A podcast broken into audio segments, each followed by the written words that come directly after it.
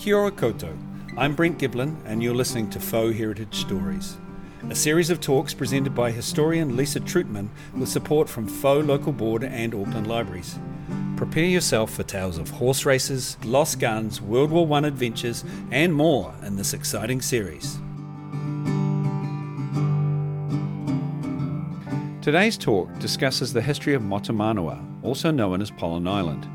We share a light on its varied history, mysterious structure, and its continued importance and protection today.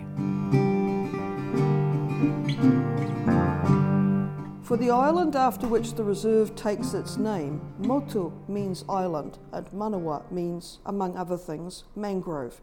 Specifically, the mangroves are Avicennia marina australisica, a native species to New Zealand for the past millions of years. This is Pollen Island. The other island obscured today by a motorway, Motu Te Kō means fish hook. This is Traherne Island.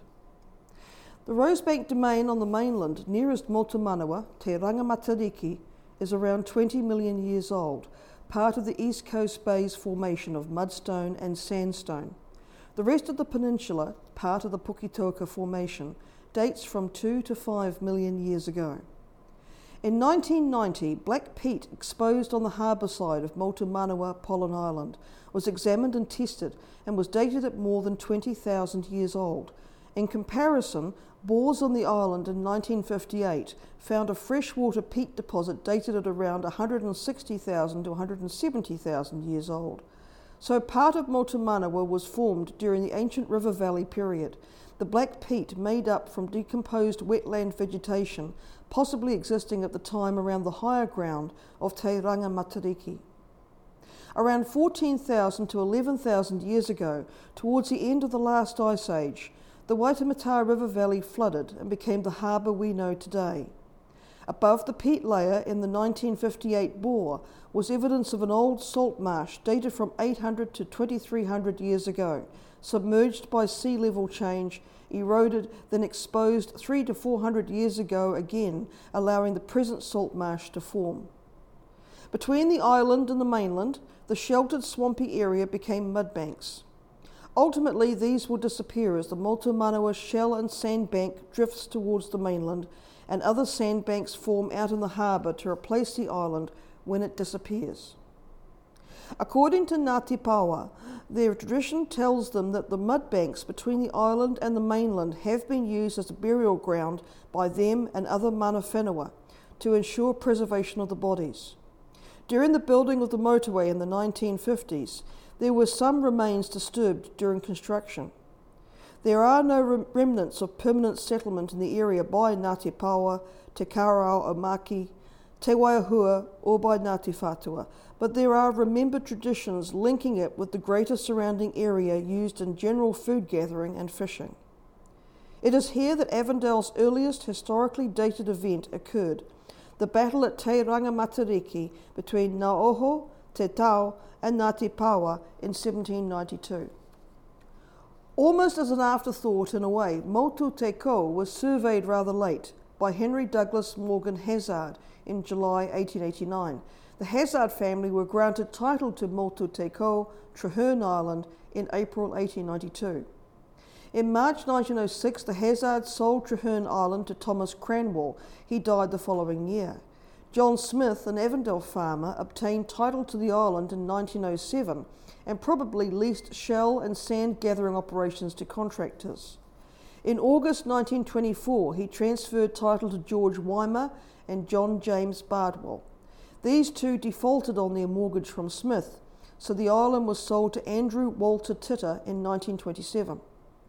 Ernest Tasker obtained title to Traherne Island in December that year. He was a local farmer on Rosebank who, as a side enterprise, already set up a shell burning operation near Pollen Island, and as will be seen, came into that part of the story in the 1930s. In June 1928, however, he was briefly involved with the Dale, Shell, Lime and Sand Company and transferred Traherne Island to that entity. The company transferred the island back to Tasker the following year. In July 1930, Tasker advertised shell lime, burnt £5 per tonne, unslaked, £1.10 per tonne, shell sand, 7 pence per yard, foul grit, 1 shilling 6 pence sugar bag. Traherne Island was transferred to Charles Whitfield Ralph in 1947 and was taken by the Crown for motorway works in 1954. Today it lies beneath the motorway, barely showing at either side. 2 years after the Deed 208 land agreement between the Crown and Ngāti Whātua Ōrākei in 1841, the Rosebank Peninsula was surveyed in 1843. The plan produced is today badly damaged by time and wear, so if Motu Manawa had been included on it in some form, it is not visible on the surviving document. It may not have even been drawn onto the plan at all. It wasn't allocated an allotment number at that point, nor included in the subsequent Crown sales, but it may have been included as just part of Allotment 1, the reserve set aside as not-for-sale Crown land that would become the future Rosebank Domain. In the survey carried out by the crew of HMS Pandora in 1854, Motu Manawa was not identified as a separate feature then either. Captain Drury's survey plan instead noted extensive mangroves and mudflats around the tip of Rosebank Peninsula and at the mouth of the Waiau River. The earliest map of the island dates from November 1857. On this plan, a landing place and small structure on the mainland opposite Motu Manawa and near today's on and off ramps at the end of Rosebank Road was noted. This may have been used by Kelly during his ownership of that land from the end of 1854. Dr. Daniel Pollen comes into the picture from the 10th of March 1858, the date of his Crown grant for Allotment 93, Parish of Te Tarangi, to be known from that point as Pollen's Island. He had previously purchased John Kelly's adjoining land, allotments 2, 3 and 4, on the peninsula in March 1855. This was during a period when the Provincial Council was selling reserve land for capital. The old site of Rangi Matariki, however, was still kept as Crown land, later an Education Endowment Reserve. This, of course, didn't mean Kelly and a bit later Pollen didn't use that bit for grazing their stock as well. Nothing has been found indicating that Pollen used the island for any purpose. One of his sons was born on the Rosebank property in 1856, but by 1860 the Pollen family lived at Eden Crescent. He came to reside more or less permanently at his Rosebank sheep farm only from the mid-1870s until his death in 1896. It isn't known whether there was any relationship between the island and Pollen's brickworks on the other side of the peninsula. But Daniel Pollen had a large flock of sheep. In 1879, he had 123 sheep, and some may have grazed on his island. There is that rather odd landing on the mainland noted in the early survey close to the island. Plus, in 1995, a sheep was a cause for concern when it was spotted on the island, having a great old time chewing the scenery. In February 1901, Pollen's Island was advertised for sale by the trustees of his estate. 71 acres, all fenced by water, suitable for fruit and poultry, bounded by Waiau River and being Lot 93 of Parish of Te Tarangi.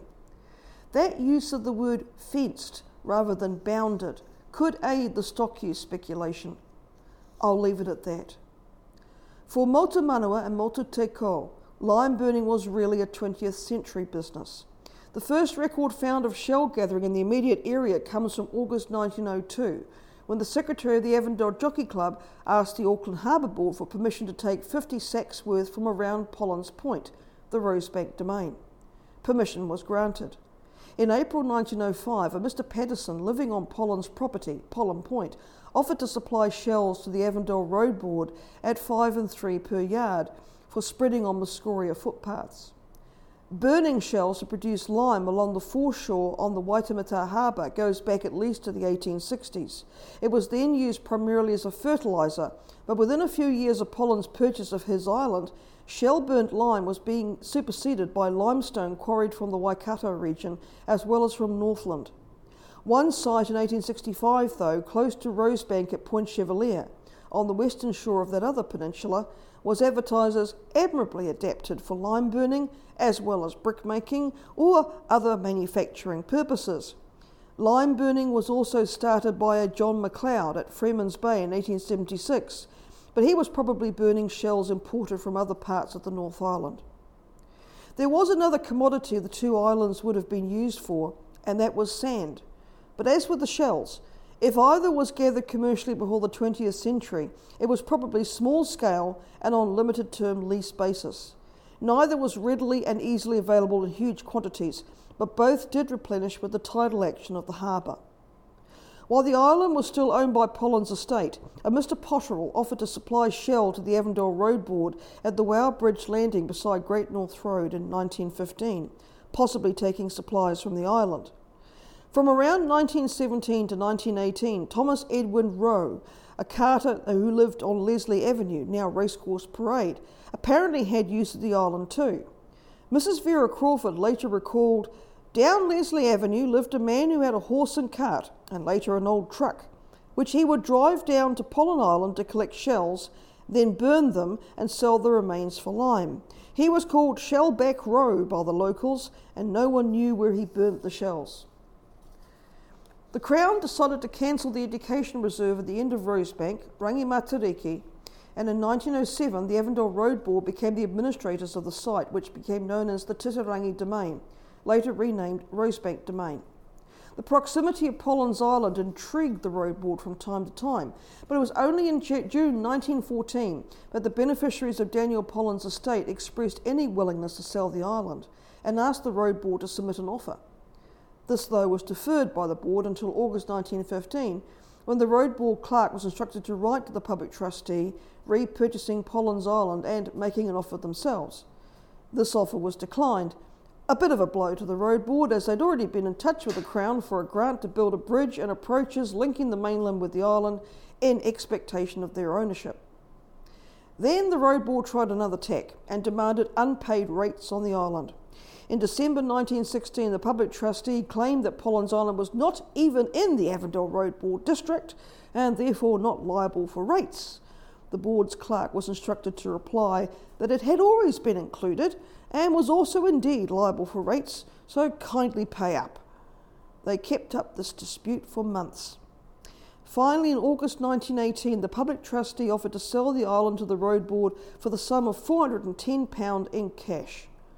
The board resolved to offer £100 instead. This was accepted. Now the Road Board could proceed with their bridge idea. £100 was voted in parliamentary estimates for the bridge, and Christopher J. Parr, MP, advised the Avondale Road Board in January 1919 to submit their plans to the Marine Department. The estimate was raised to £300 in the 1919-1920 financial year on a pound-for-pound basis. What was this bridge? It was for a tramway, linking the island with the depot at the Domain, whereby small carts were pushed out to the harbour edge of the sandbank, filled with shell and or sand, and then trundled back. The tram line terminated on the northwestern shore of the island at a curved inlet lined with shell, probably the most accessible spot. This tramway was finished by February 1920, just in time for some blighter to steal a large quantity of the Road Board shell. The Road Board advertised for tenders to supply 500 cubic yards of shell from the island, hauled over the board's tram to the mainland. F. Lowe was awarded the contract at 2 and 1 per yard. The board used it for footpaths, but they also supplied members of the public for 5 shillings per cubic yard. There were issues with the tramway, though. The engineer at the Public Works Department claimed that the work on the Pollen Island Bridge should not have been put into hand until the plans had been approved. It was apparently too low. In May 1920, the PWD asked the Road Board to provide an estimate for raising the tram line, £100. In 1922, tenders were called for supply of 1,000 yards of shell from the island, alternatively delivered at 1. Railhead, the Domain at the mainland, or 2. Landing at Wau Bridge, conveyance by scow. 3 tenders were received, but none accepted. The Borough Council decided to extend the application period. Finally, in July, W, possibly William Dyson, was awarded the contract for supply of shell to Wau Bridge Landing, while Samuel Clifford Gott and George Richard Desmond got a contract for delivery to the mainland using the tram. Gott and Desmond complained about the bad state of trucks and rails. £25 was then spent by the Avondale Borough Council for their repair.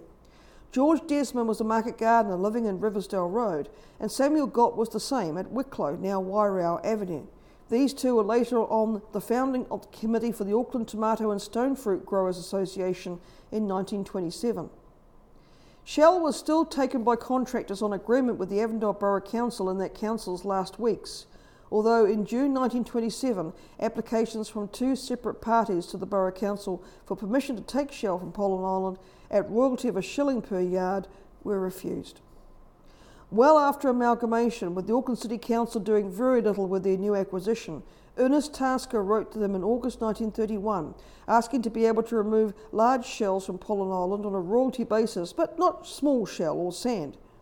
Oddly though, the rest of the correspondence on the file from Council refers to sand, not shell, and Tasker's application to take sand from the island was accepted. This may have been when the concrete feature appeared on the island. V.E. Beaumont applied to the council in 1932, asking to lease or purchase the shell reefs of the island, as he and his brother were thinking of starting a limeworks there. The council replied that Tasker had already been granted permission to remove shell and sand from the reserve on a royalty basis. By 1941, the island's formal shell gathering days appeared to have been over.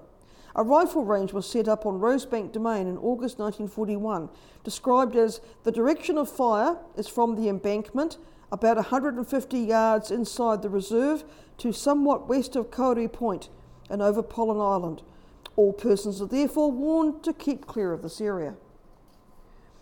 Early in the piece, it was proposed at an Avondale Borough Council meeting in November 1923 that Pollen Island be offered to the government as a site for Auckland's aerodrome, while reserving the Borough Council's right to continue to take shells from the shore if that happened. It didn't. There was nothing further until Canal promoter David Bruce Russell got into the act in July 1929, when he proposed his plan to reclaim land around Pollen Island using unemployed workers for the island to then become an aerodrome.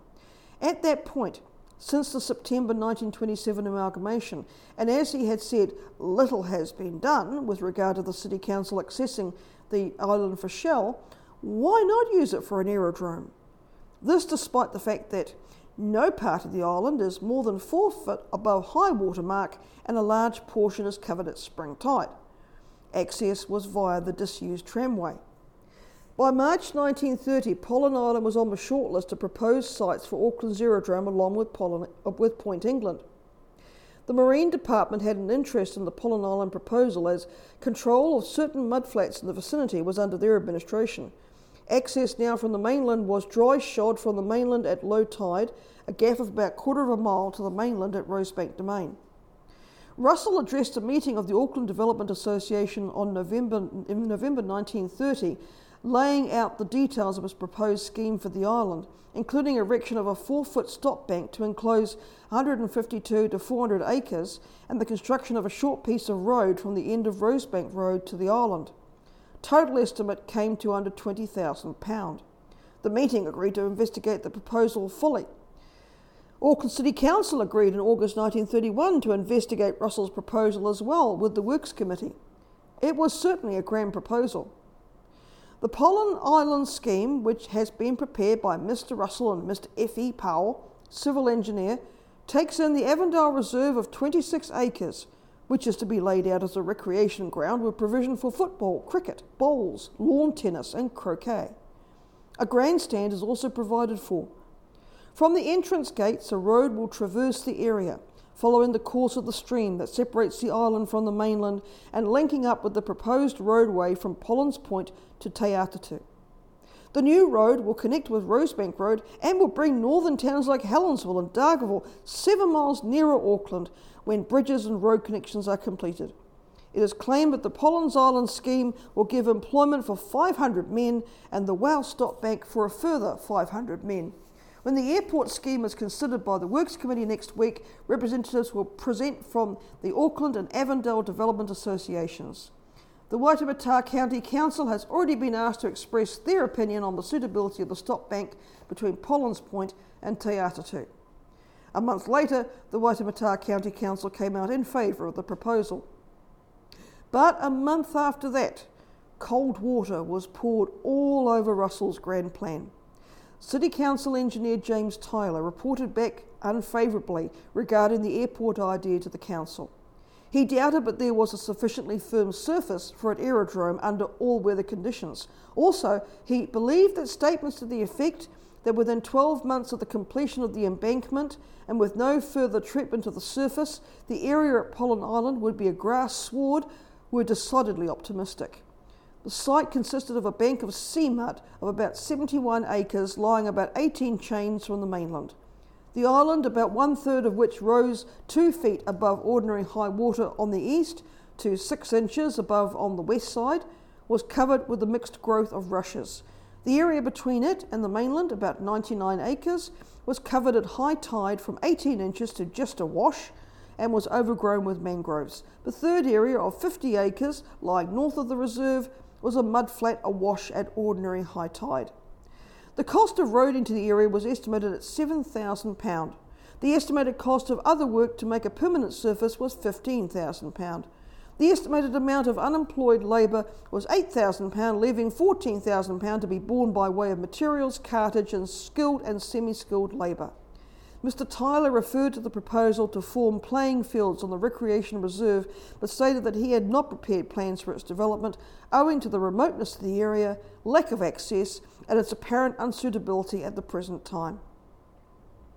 Undaunted, Russell and the Avondale Development Association tied in the opening of the tram service to Avondale in February 1932 with a tour by bus for residents of the district between the tram terminus and Pollen Island, and they appealed directly to the Mayor. Nevertheless, the City Council decided in April 1932 to shelve the idea indefinitely.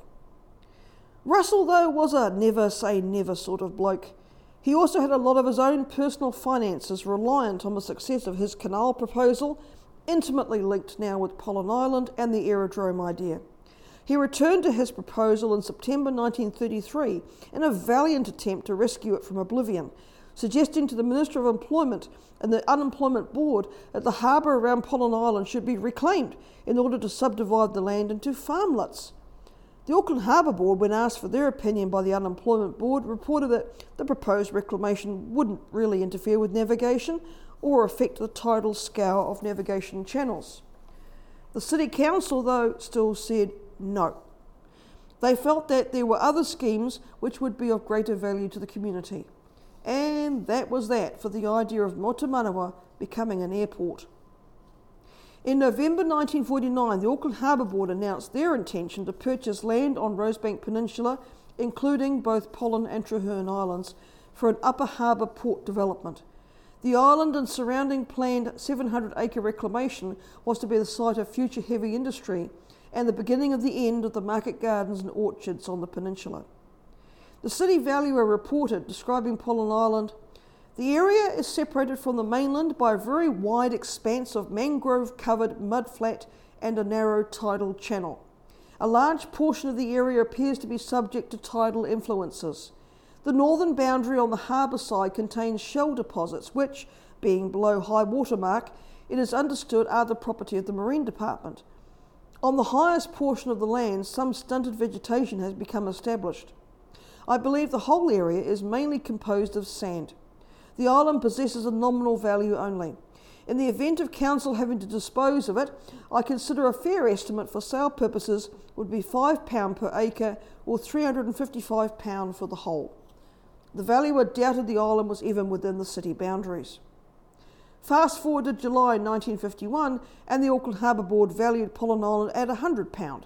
This was probably what they offered to the City Council, which rejected it. In 1952, proclamations were added to land titles on the northern side of Rosebank for a future rail link between Avondale and the proposed new port anyway. In 1953, the Harbour Board raised their offer for Pollen Island to £300. Again, nothing happened, but now the motorway link between Point Chevalier and Te Atatu was being planned and constructed. Finally, in November 1957, the City Council agreed to sell Pollen Island to the Harbour Board for £300. The deal was struck, provided the Harbour Board handed over land just north of Meola Road at Western Springs. It took another 7 years, though, for the Harbour Board to obtain formal title over the island. There was a very brief example of deja vu in October 1969. When the Waitematā Aero Club applied to the Harbour Board to use Pollen Island as an aerodrome. probably few at the time remembered all the D.B. Russell promises of nearly 40 years earlier. This time there was no mucking about. The proposal was rejected immediately by the Harbour Board because it could hamper and stifle Harbour Board proposals in the area. This wasn't to say that they were about to go on an imminent construction and reclamation spree out of the tip of Rosebank. They announced that they were waiting for suitable proposals to arise to proceed with their own development of the site. They were still waiting when, in July 1974, Pat Eyre, Waitematā delegate to the Harbour Board, pushed for Pollen Island to be developed as a container port area. Nope, still no suitable proposals in sight. Michael Shanahan, West Auckland rep on the Harbour Board, said in May 1984 that prospects of Pollen Island being part of a major port were still in the wind, but could be about 30 years away. The board's general manager, Bob Lorimer, felt that a port development at Pollen Island was of national significance, but still nothing happened. Transfer of the island's title to Ports of Auckland Limited happened in December 1988 for $383,000 as part of the $250 million purchase of Auckland Harbour Board land assets. The Auckland Regional Authority held 80% shares in the new company and Waikato Regional Council 20%. The 1970s in Avondale saw the rise of concerned residents' action groups, and especially in terms of the environment. In 1973, the Avondale Waterview Residents and Ratepayers Association was incorporated. By April 1980, they were pushing for Pollen Island to be set aside as a nature reserve. Leading light of the association, their secretary, Kurt Bramer, had already expressed his concerns over the reclamation proposals still being looked at by both Auckland City Council and the Harbour Board, including the idea to effectively turn the area from Herons Park's foreshore to Honan Place into a rubbish tip. Bramer continued to push for Pollen Island to be a nature reserve through to the late 1980s. Then, just as shipping interests approached Ports of Auckland Limited, the new owners of the island in January 1989 about developing a wharf there after all this time, it came out that a rare moth had been found, a Bactris species called the Pollen Island moth. Actually, it was found back in 1982 by two entomologists, Peter Madison and John Dugdale. It has not been seen on the island since then, but earlier this century, two more examples were sighted at the Manukau Harbour. The scarcity of sightings, and therefore lack of much information about it, means it is only known by the tag Pollen Island to differentiate it from others of the species. Back in October 1920, a miller named Mr. John asked the Avondale Road Board for permission to cut rushes on Pollen Island.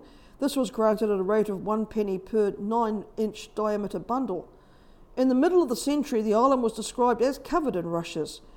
What does apparently grow on the island today is the jointed wire rush, or oioi, which may have served as food for the moth, but this also remains uncertain.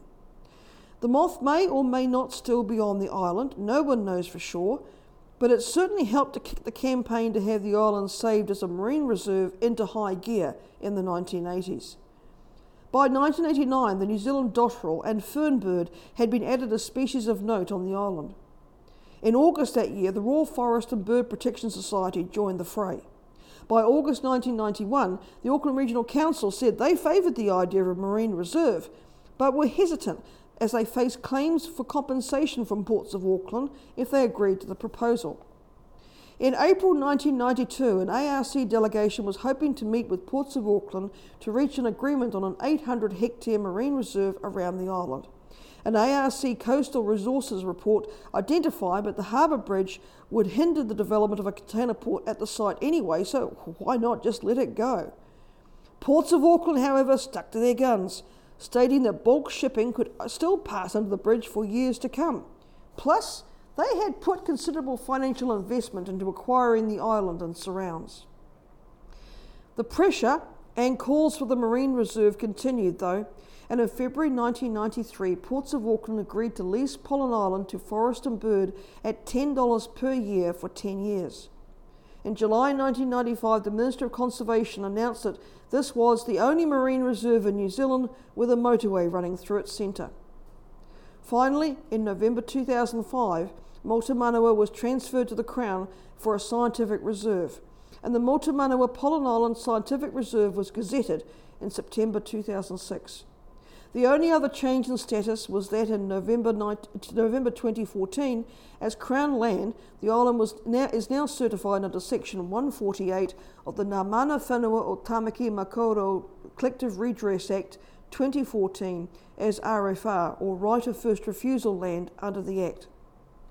But it continues to be part of the protected marine reserve today, just waiting for that elusive Bactra moth to be spotted or to return.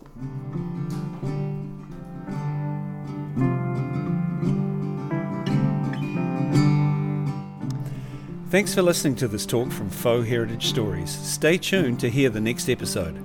If you want to hear other author talks, concerts and in-depth heritage commentaries, head to the Auckland Library's website to subscribe. Mā te wā!